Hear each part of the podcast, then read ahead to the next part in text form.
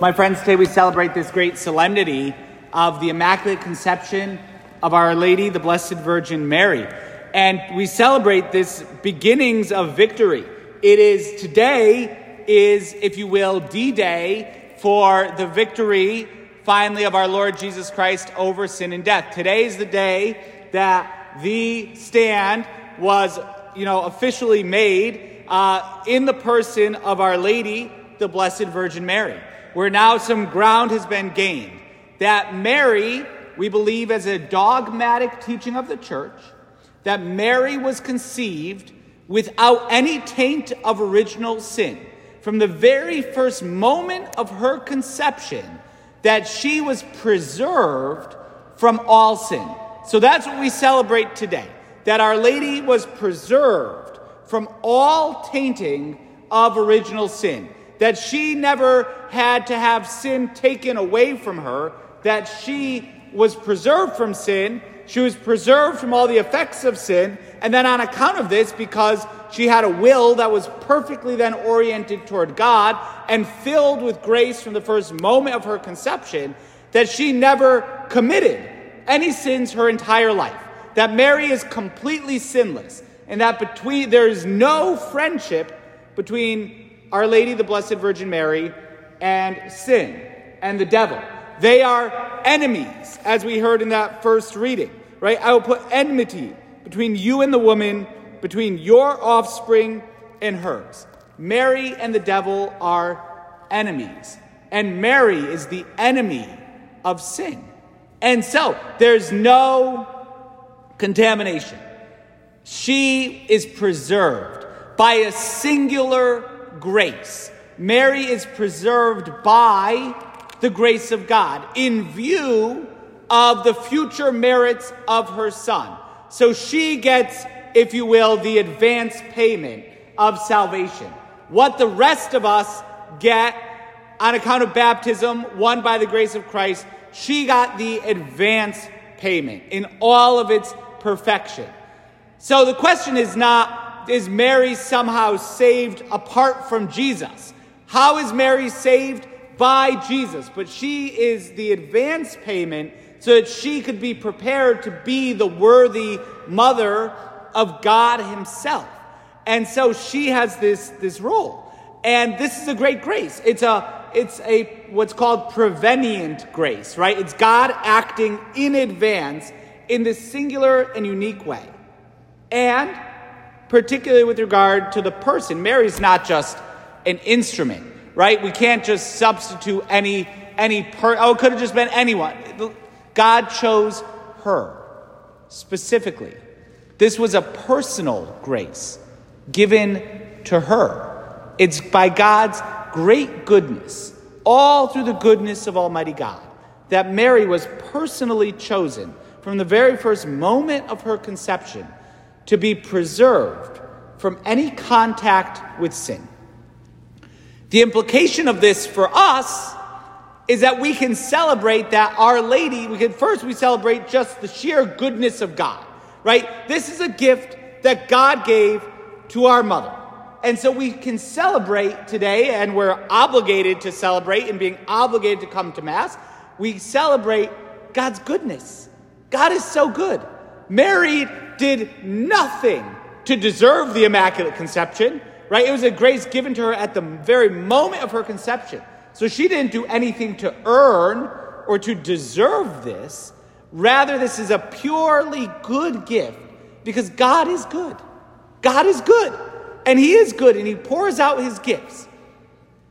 The second point of practical implication for us is that because Mary has no contact with sin at all, we can trust her as our refuge, right? We can go to her as our mother, and that we know that she has no ulterior motives, right? It's only her and Jesus that had no contact with sin ever. And so it's not like Our Lady is a secret friend of sin, right? It's not like, you know, she likes us, but she also likes sin on the side. Like, no, with Our Lady, there's no contact. She is the enemy of sin. And so when we need help, when we need support, when we need to go to someone, we can go to our mother. Or we can go to her with great confidence because she has no contact with sin at all.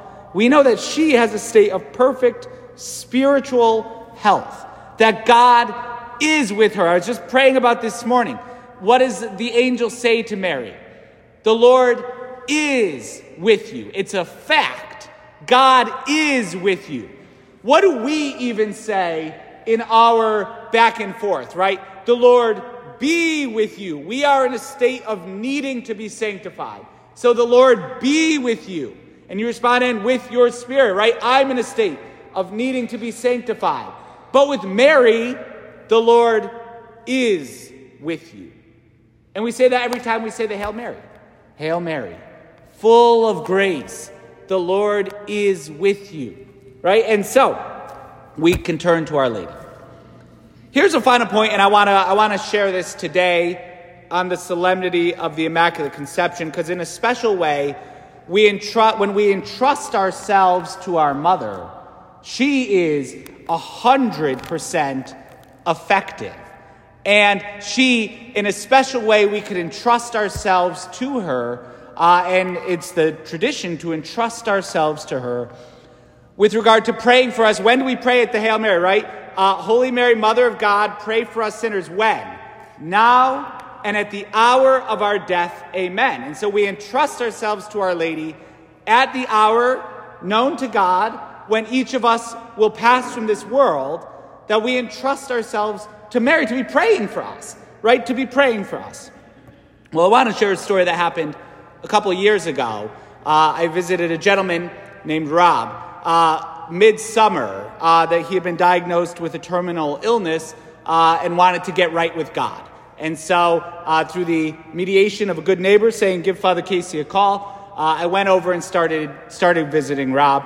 Um, was able to give him all the sacraments, get him all straightened away, and I promised I'd come back and visit him frequently, and that uh, ultimately, when the time came for him to pass from this world, which would be sometime, you know, we didn't know when, weeks, months, you know, probably not a full year, um, that I'd be able to be there and I'd continue, you know, I'd bring him the sacraments. And so I, I visited Rob at first, you know, every week and then every two weeks uh, would go and see him.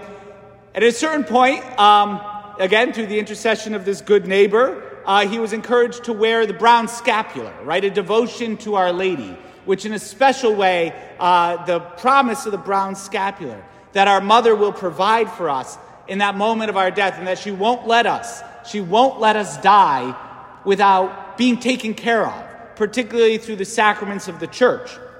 And so, Rob started wearing the brown scapular, and it was entrusting himself to Our Lady. And again, this is a guy that'd been away from a church for, for quite a while. Um, but, you know, he was encouraged and started entrusting himself more and more to Our Lady.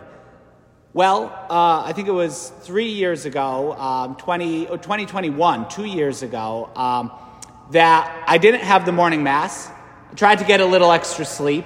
Uh, and then I thought at about 7.14 in the morning, I said, you know, I should send a text out to the university student group so they know that it is a holy day of obligation to remind them to get to mass.